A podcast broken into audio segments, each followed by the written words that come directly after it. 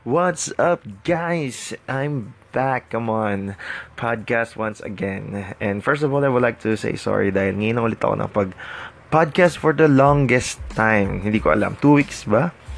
Hindi ko sure. Um, ganun. And by the way, um, thank you. Thank you dahil, uh, wow, may mga claps na ako. Nung una, isa lang yung nakikinig. Ngayon, more than one na. So, praise God for that. and ayun.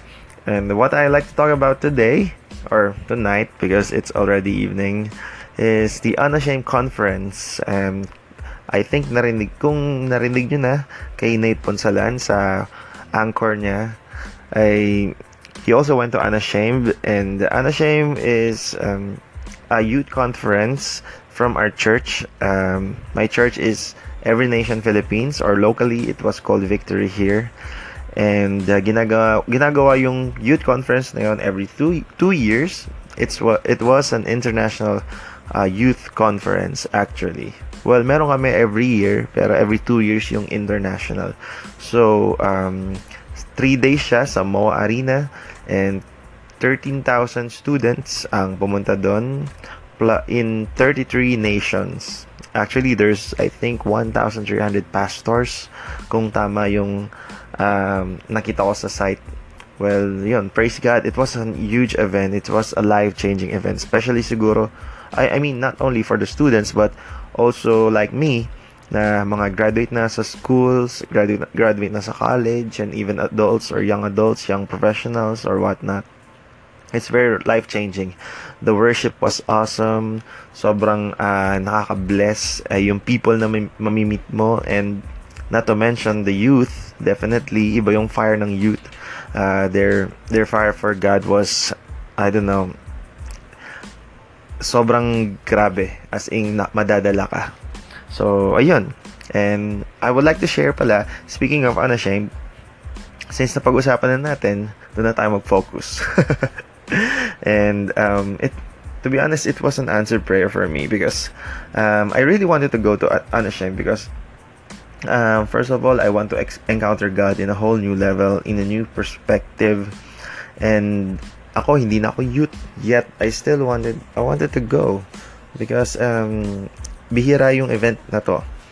And, um, basically, uh, I have my fund uh, to go to Unashamed, but meron kaming mga ka-group na actually tatlo silang students na hindi sila makakapunta because of uh, I don't know uh, yes uh, financial dealings nila.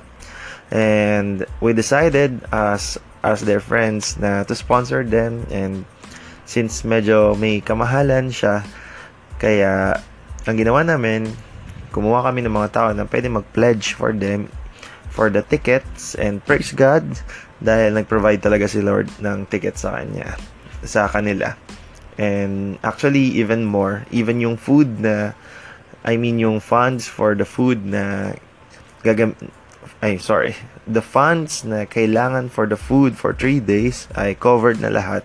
Yon, praise God for your sponsors. At kung yung iba dito nakikinig and you are part of the sponsors, I would like to thank you from the bottom of my heart. I know that God touched your touched your heart and yes, all glory and praise to him. So yes, that's it. And uh, ako, so bakit paano ako nakapunta? Um, actually, one of our campus missionary contact me and they asked if I am willing or uh, or if I am available to be their the bus marshals for the students and uh, ayun na nga so doon pa lang parang kinilig na ako na sobrang natuwa na ako dahil wow I will be on the event and I get to serve the uh, I get to serve the students I get to serve uh, the people, yung mga believers, di ba? And it was, it was like, yes, it was, it's kind of like a ministry.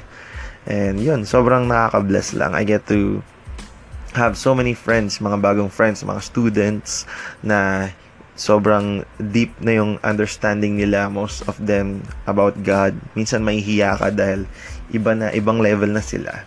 And even talented ones. Most of them are in the ministries. Actually, most of them in the music ministry. Wow, nakakatawa. So, uh, yung kung sino mang nakikinig dito from bus number one, come on.